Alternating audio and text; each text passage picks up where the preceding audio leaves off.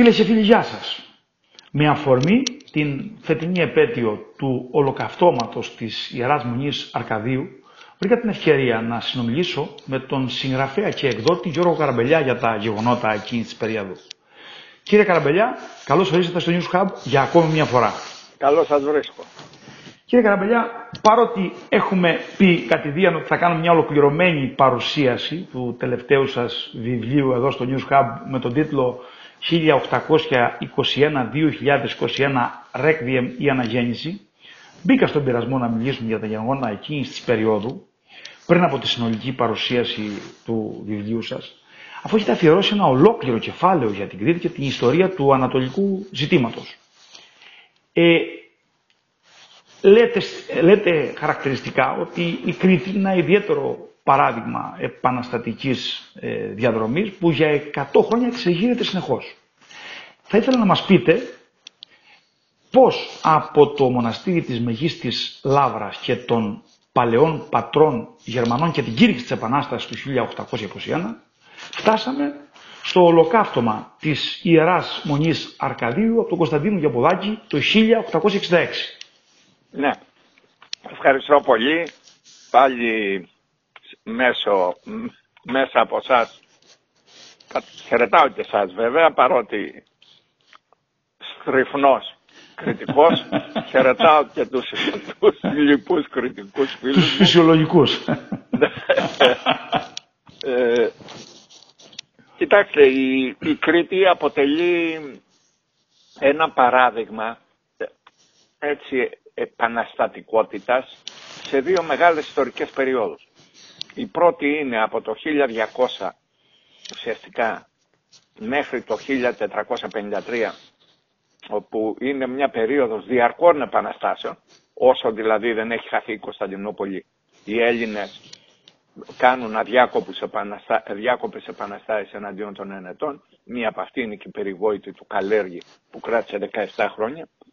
Και η δεύτερη μεγάλη επαναστατική περίοδος, η οποία ουσιαστικά προμηνύματά της ήταν το 1770 η επανάσταση του Δασκαλογιάννη στα Ορλοφικά, πράγμα που εξάλλου καταδεικνύει ότι τα Ορλοφικά δεν ήταν μια επανάσταση που αφορούσε μόνο την Πελοπόννησο, ήταν είχε πανελλήνιο χαρακτήρα και γι' αυτό και η επανάσταση του Δασκαλογιάννη ήταν σημαντικό στοιχείο αυτή της επαναστατικής ε, έξαρσης, πρώτης ε, έκφρασης του ελληνισμού ε, στη νέα περίοδο που προμείνει το 21. Στη συνέχεια η Κρήτη έχει έναν εξέχοντα ρόλο και παρουσία στη διάρκεια του 21. Αυτό είναι κάτι το οποίο δεν είναι ιδιαίτερα γνωστό. Επειδή η Κρήτη δεν ενσωματώθηκε στο ελληνικό κράτος το οποίο δημιουργήθηκε τότε. Ακριβώς διότι και αυτό είναι το μεγαλύτερος παράγοντας του ανατολικού ζητήματος ότι ε, οι Εγγλέζοι ιδιαίτερα με καμία δύναμη το έχουν εκφράσει ανοιχτά. Έτσι. Ε, έχω μέσα στο βιβλίο μου αποσπάσματα από τις, ε, έτσι, από τις διακηρύξεις των Εγγλέζων θεωρούσαν ότι η Κρήτη δεν έπρεπε σε καμία περίπτωση παρά τις προσπάθειες που έκανε ο Καποδίστριας να την εντάξει στο ελληνικό κράτος και παρά το ότι το 1828 ε, όταν ε, συζητιέται η διαμόρφωση της νεότερης Ελλάδας η Κρήτη ήταν σχεδόν και πάλι απελευθερωμένη είχε δύο μεγάλες περιόδους, 1821, 1823, 1824 και μια δεύτερη μεγάλη επαναστατική περίοδο και ήταν σχεδόν ελευθερωμένη στο μεγαλύτερο μέρος της, παρόλα τα αυτά δεν εντάχθηκε. Και αυτό ε, σήμαινε ότι έμενε ένα αποθυμένο θα λέγαμε έτσι στους, ε, στον κριτικό λαό, στον ελληνισμό της ε, Κρήτης, το οποίο εκφράστηκε στη συνέχεια και με άλλες ευκαιρίες, μια πρώτη επαναστατική κίνηση γίνεται ήδη το 1840, όταν ε, οι Αιγύπτιοι αποχωρούν ουσιαστικά από την Κρήτη, διότι μέχρι τότε τους την είχαν δώσει στους Αιγυπτίους να τη διαχειρίζονται, οι Τούρκοι, ε, ακριβώς γιατί δεν μπόρεσαν να κρατήσουν την ε, Πελοπόννησο και ε, έχουμε μια πρώτη εξέγερση το 1840. Ακολουθεί μια δεύτερη το 1853, αν θυμάμαι καλά, που γίνεται το 58, έτσι, το κίνημα του Μαυρογέννη το λεγόμενο, και κυρίως έρχεται η Μεγάλη Επανάσταση του 1866, ε, η οποία αποτελεί, σφραγίζει την πορεία της Κρήτης και ανοίγει το δρόμο για τις αλλεπάλληλες επαναστάσεις που ακολούθησαν μέχρι το 1912 και ταυτόχρονα έχει και κάτι άλλο χαρακτηριστικό η Κρήτη. Ότι οι αγώνες της Κρήτης δεν περιορίζονται στην απελευθέρωση, οι αγώνες των κριτικών δεν περιορίζονται στην απελευθέρωση της Κρήτης, αλλά οι κριτικοί βρίσκονται σε όλα τα πεδία των μαχών, ιδιαίτερα στο Μακεδονικό, για την απελευθέρωση του συνόλου της Ελλάδας. Δηλαδή η Κρήτη, οι κριτικοί δεν είναι τοπικιστές όπως κάποιοι θέλουν να το παρουσιάσουν, οι οποίοι ενδιαφέρονταν μόνο για την δικιά τους απελευθέρωση. Εξάλλου αν ε, συνέβαινε κάτι τέτοιο θα δεχόντουσαν εύκολα ε, εκδοχές ε, αυτονομίας και τα λοιπά που τους είχαν προτείνει. Οι κριτικοί ήθελαν την ένωση με την Ελλάδα και ταυτόχρονα το μεγάλωμα της Ελλάδας. Ήθελαν μια μεγάλη Ελλάδα. Ε, ήταν η ζωντανή έκφραση της μεγάλης ιδέας που έλεγε ότι όλοι οι Έλληνες πρέπει να βρεθούν σε ένα ενιαίο εθνικό κράτος. Το 1866 λοιπόν, επειδή ε, ποια ήταν η αφορμή και η αφετηρία, το γεγονός ότι το 1864 οι Βρετανοί παραχώρησαν στους Έλληνες διότι δεν μπορούσαν και να τους κρατήσουν πλέον, ήταν μόνιμες οι συγκρούσεις που είχαν και οι αντιθέσεις που είχαν με τους Επτανησίους ε, και είχαν χάσει και τις εκλογές, γιατί εκεί υπήρχε ένα κοινοβούλιο και είχαν κερδίσει οι ενωτικοί και μάλιστα οι ακραίοι, οι ροζοσπάστες ενωτικοί. Ε, παραχώρησαν λοιπόν τα Επτάνησα στην, στο ελληνικό κράτος με την ευκαιρία της έλευσης του βασιλιά Γεωργίου και των Γλίξπουργκ στην Ελλάδα. Τότε λοιπόν θεώρησαν ότι αυτό θα ησυχάσει τους Έλληνες. Βεβαίως συνέβη το ακριβώς αντίθετο. Οι Έλληνες ε, της Κρήτης θεώρησαν ότι ανοίγεται ο δρόμος ε, για μια ευρύτερη επαναστατική απελευθερωτική κίνηση και έτσι ξεκινάει το 1866 η μεγάλη επανάσταση έτσι, ε, του, ε, της Κρήτης το 1866 που η πρώτη θα ξεκινήσει από το καλοκαίρι, θα την ε, προαναγγείλουν, θα την οργανώσουν και θα ε, έχουμε μία πρώτη μεγάλη σύγκρουση. Κηρύχθηκε επίσημα, αν θυμάμαι καλά, στις 21 Αυγούστου του 1866. Ε, η πρώτη μεγάλη μάχη, όπου δυστυχώς ε, ήταν πολύ άνισες οι δυνάμεις, δηλαδή από τη μια πλευρά είχαμε 12.000 Τούρκους και από την άλλη πλευρά 800 επαναστάτες κριτικούς και εθελοντές στη μάχη του Βαφέ και είχαμε και Κυπρίους εθελοντές, οι οποίοι μάλιστα πολλοί έχασαν τη ζωή τους σε αυτή τη μάχη και είναι πολύ χαρακτηριστικό. Και τελικώς στις 8 Νοεμβρίου του 1866 που ε, πραγματο... γίνεται το ολοκαύτωμα ε, της Μονής Αρκαδίου. Και εδώ πάλι οι δυνάμεις είναι φοβερά άνισες. Από τη μια πλευρά έχουμε 15.000 τακτικό στρατό και 30 κανόνια από την πλευρά των Τούρκων και από την άλλη πλευρά έχουμε 325 όπως καταγράφονται επαναστάτες και, ε, που είχαν βρει καταφύγιο εκεί και 700 γυναικόπαιδα. Ε, γίνεται μια σύγκρουση ιδιαίτερα σκληρή κατά την οποία σκοτώθηκε στις επάλξεις και ο ηγούμενος Γαβριήλ Μαρινάκης. Οι Οθωμανικές δυνάμεις μπήκανε στη Μονή και οι επαναστάτες ε, με, ε, βασικό, με φυσικό αυτούργο τον Κωστή Γιαμπουδάκη. Ερίζουν βέβαια πάρα πολύ μετά. Πολλοί λένε ότι μπορεί να μπήκαν και περισσότερες φωτιές, δεν έχει σημασία. Τα ιστορικά, ε, τα ιστορικά γεγονότα καταδεικνύουν κατά εξοχήν τον Κωστή Γιαμπουδάκη και ε, τεινάχτηκε ε, η πυρητήδα αποθήκη και ε, έγινε η μονή ερήπια θάβοντας κάτω από τα συντρίμια τους υπερασπιστές, τα γυναικόπαιδα και τις εισβολείς. Στη συνέχεια η Επανάσταση συνεχίστηκε μέχρι το 1869 και μάλιστα ε, οι επαναστάτες κατέλαβαν μεγάλο μέρος της Κρήτης, ιδιαίτερα το μεγαλύτερο μέρος της Κρήτης εκτός από τις πόλεις και ε, σταμάτησε η Επανάσταση η οποία είχε μεγάλη αλληλεγγύη από την Ελλάδα, ε, δηλαδή είχαμε και πάρα πολλούς εθελοντές και πάρα πολλούς, ε, πολλά χρήματα τα οποία συγκεντρώθηκαν και ε, που στέλνονταν με, τρία, με πέντε ή έξι πλοία, τα οποία ξεκινούσαν από τη Σύρο, όπου υπήρχε η ειδική επί των Αποστολών Επιτροπή, όπως ονομαζόταν, με τα πλοία Αρκάδη, Κρήτη, Ένωση, Σίδρα, Πανελλήνιο και ε, θα κατέβουν όχι μόνο κριτικοί, αλλά και εκατοντάδες εθελοντές, ανάμεσα τους και πολλοί στρατιωτικοί.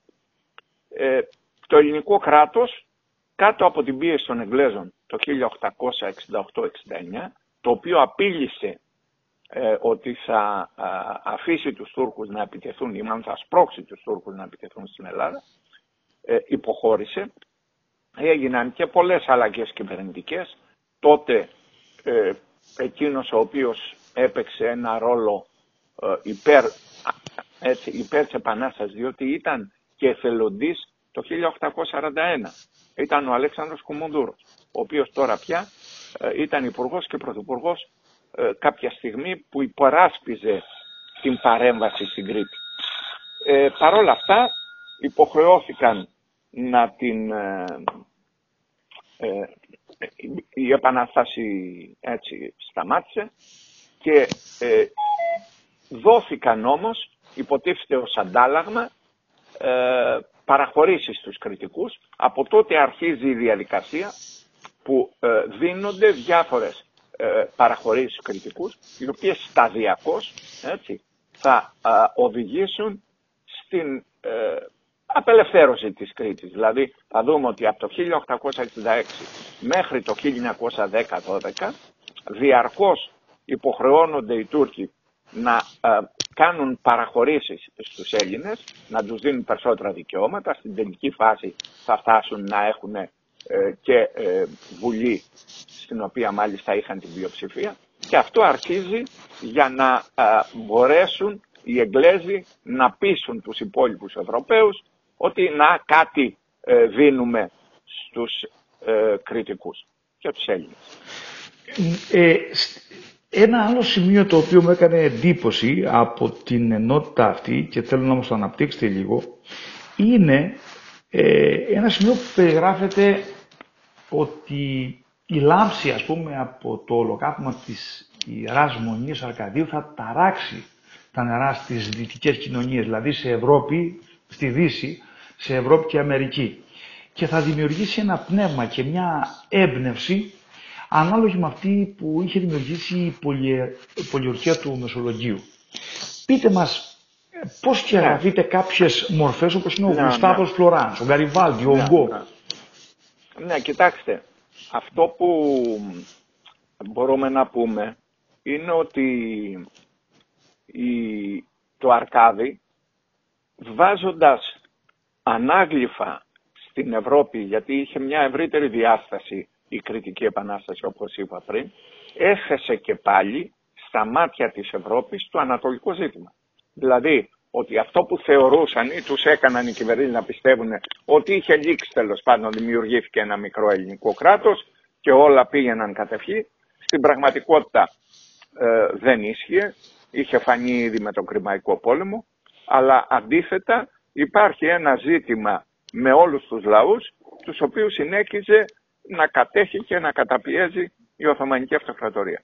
Η Κρήτη ήταν το πιο χαρακτηριστικό παράδειγμα. Έχουν γράψει για αυτή εκατοντάδες ή χιλιάδες εγγραφείς για το ε, κριτικό ζήτημα και όπως αναφέρατε υπήρξαν πάρα πολλοί οι οποίοι κατέβηκαν ακόμη και να πολεμήσουν.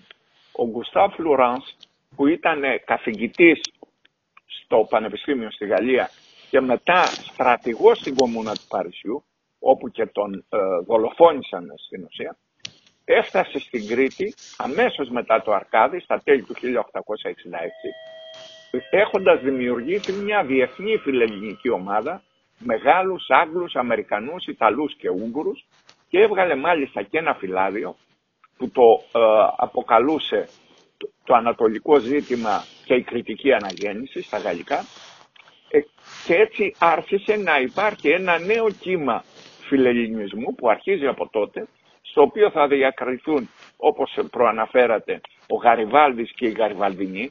Να θυμίσω για όλους τους φίλους ότι ο Γαριβάλδης ήταν ο μεγάλος ηγέτης της ενοποίησης της Ιταλίας, της Επανάστασης ε, στην Ιταλία, η οποία ήταν χωρισμένη τότε, έτσι, η Ιταλία ενοποιήθηκε αργότερα ε, και ο ηγέτης αυτής της ενοποίησης είναι ο Γκαριμπάλδη και ο γιος του, ο οποίος μάλιστα συμμετείχε ακόμα και στον πόλεμο του 97.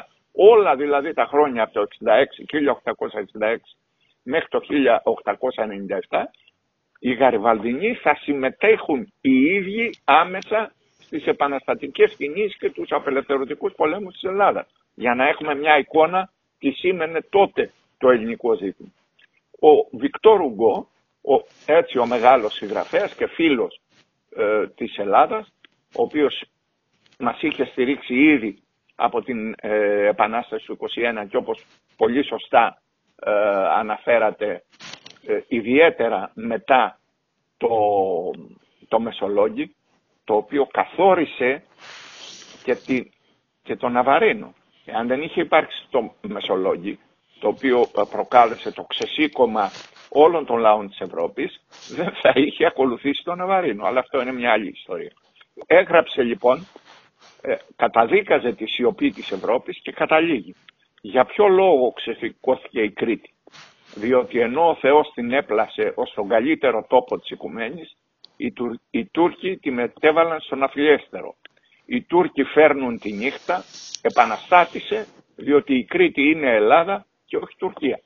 Ταυτόχρονα υπήρξε και στις Ηνωμένες Πολιτείες ε, σημαντικό κίνημα, ε, μαζεύτηκαν χρήματα, άρα η Επανάσταση της Κρήτης αποτέλεσε τη βάση με την οποία δημιουργήθηκε ένα νέο φιλελληνικό ρεύμα στην Ευρώπη που στήριζε μέχρι τότε την Τουρκία διότι αυτό είναι ε, το πρόβλημα ότι επειδή η Τουρκία στρεφόταν ε, εναντίον της Ρωσίας ε, γι' αυτό το λόγο οι Ευρωπαίοι περισσότεροι, οι Γάλλοι, οι Άγγλοι και οι Γερμανοί στήριζαν τους, την Τουρκία και αποσιωπούσαν το ελληνικό ζήτημα. Έτσι λοιπόν ξεκίνησε κατά τον ίδιο τρόπο που είχε γίνει και το 21.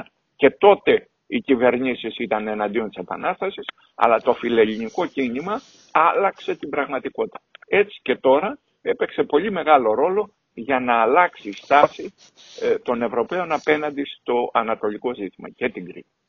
Πολύ συγκινητικά όλα αυτά και ιδιαίτερα η προσέγγιση του Βίκτορ Ουγκό αλλά θέλω να κλείσουμε, ενώ ας πούμε όλα αυτά που ακούμε είναι πολύ συγκινητικά για τους εθελοντές που ήρθαν ας πούμε, να αφήσουν τα κορμιά τους σε ένα τόπο που δεν είχαν γνωρίσει ποτέ παρά μόνο μέσα από τα βιβλία.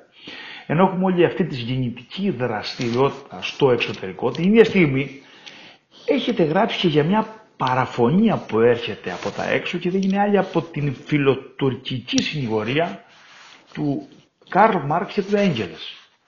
Ε, ναι, αυτό το οποίο θα φαινόταν περίεργο σε όλους είναι ότι έφτασαν να τους χαρακτηρίζουν κριτικούς προβατοκλέφτες, ε, να ε, υποστηρίζουν ουσιαστικά την Τουρκία και αυτά ενώ μέχρι το 1853 έτσι για να το γίνει πιο κατανοητό υποστήριζαν την Ελλάδα. Τι συνέβη όμως το 1853 συνέβη ο Χρημαϊκός πόλεμος, στον οποίο οι, οι ευρωπαϊκές κυβερνήσεις συντάχτηκαν με τους Τούρκους εναντίον της Ρωσίας και μετά από τον οποίο ε, έγινε ένα μεγάλο κύμα εναντίον ε, της Ρωσίας και υπέρ της Τουρκίας στην Ευρώπη. Έτσι και ο Μάρξ και ο Έγγελς που μέχρι τότε υποστήριζαν την Ελλάδα το 1853 και μετά στρέφονται ενάντια στις απελευθερωτικές ενέργειες της Ελλάδας, λέγοντας ότι αυτές, ε, σας διαβάζω κάτι. Ο Έγγελς χαρακτήρισε όλους τους βαλκανικούς λαούς νανοφιλές. Τα άθλια συντρίμια πρώην εθνών, Σέρβοι, Βούλγαροι, Έλληνες και ο υπόλοιπος ληστοσύρφετος θέλουν σώνει και καλά να κόψουν τους λέμαργους ε, λαιμούς τους. Αυτό θα ήταν πολύ ωραίο αν η κάθε μια από αυτές τις νανοφιλές δεν αποφάσιζε για ειρήνη ή για πόλεμο στην Ευρώπη. Δηλαδή το πρόβλημά τους είναι ότι